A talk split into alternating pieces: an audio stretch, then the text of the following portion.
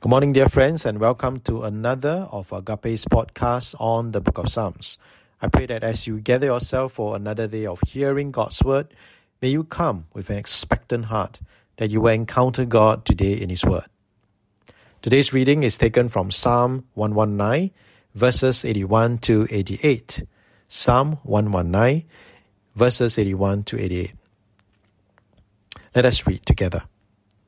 My soul longs for your salvation. I hope in your word. My eyes long for your promise. I ask, when will you comfort me? For I have become like a wineskin in the smoke, yet I have not forgotten your statutes. How long must your servant endure? When will you judge those who persecute me? The insolent had dug pitfalls for me they do not live according to your law. All your commandments are sure. They persecute me with falsehood. Help me. They have almost made an end of me in, on earth, but I have not forsaken your precepts. In your steadfast love, give me life, that I may keep the testimonies of your mouth. In today's portion of Psalm 119, the psalmist asked the question, For how long? He started off by saying that his soul longs for the salvation of God. Now, this is not salvation as in how we are saved by grace through faith in Jesus Christ. Rather, this is a call for help to be saved from a dreadful situation by God. It was through the word of God that the psalmist placed his hope in God to save him from the current trouble, difficulties that he was facing. It was through the word of God that the psalmist was able to anchor his faith that someday God will save him. So it wasn't through anything else or any kind of message brought by man, but by the very word of God. The psalmist's faith and hope was anchored on the very word that comes from the mouth of God. But in the midst of hoping, the psalmist, in desperation, was asking the question when and how long? How long must I endure such pain and persecution? When can I be vindicated? The psalmist said that he was already like a wineskin in a smoke which gives the idea that uh, he was really like um, coming to his wits' end. He was helpless. He was shriveling like a wineskin in the smoke. A wineskin in the smoke shrivels and soon will not be able to use to be used to contain wine. So his description to say that psalmist, the psalmist felt that he was already at the end point of his endurance. The suffering must have been so immense, and he felt that if God was not going to intervene, he might just be consumed by his adversary soon. So he asked God the question when? For how long? But yet, amazingly, almost at the same time, the psalmist declared that he would not give up hoping, he would not give up the precepts of God. He will continue to live out God's word. He will not forsake his commandments.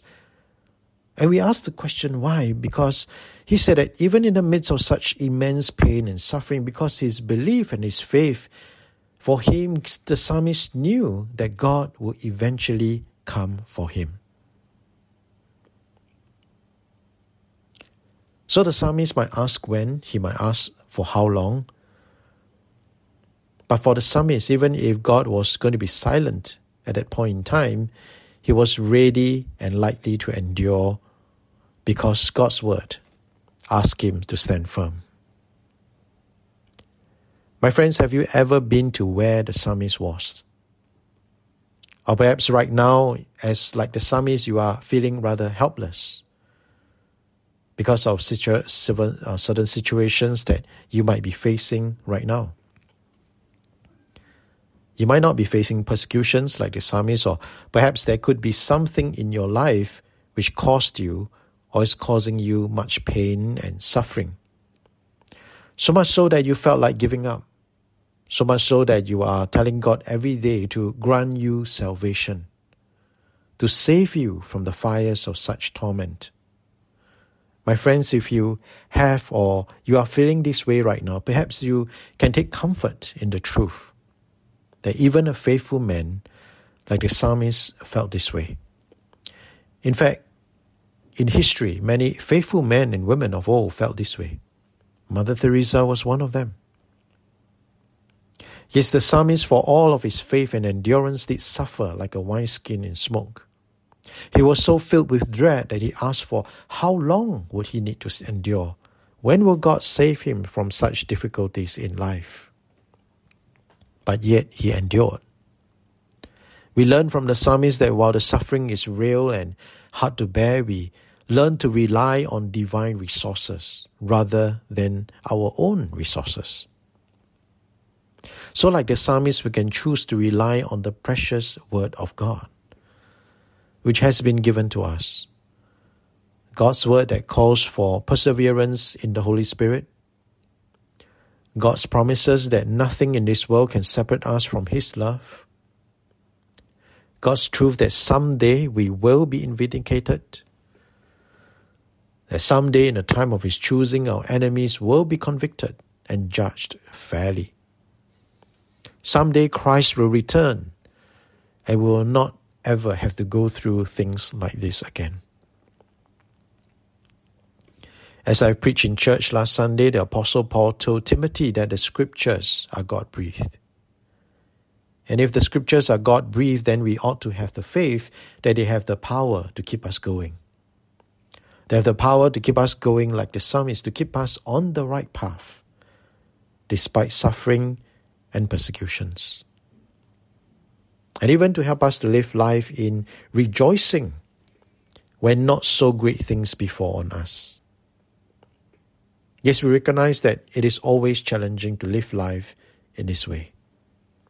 But Christ died so that we can have the new life and not things of the old. And the new life is fundamentally different than what is common in this world. The psalmist had demonstrated that even before the age of Jesus coming into this world as the Messiah, he had demonstrated that kind of faithfulness, that kind of a new life. With the word of God, the psalmist had demonstrated that it is possible.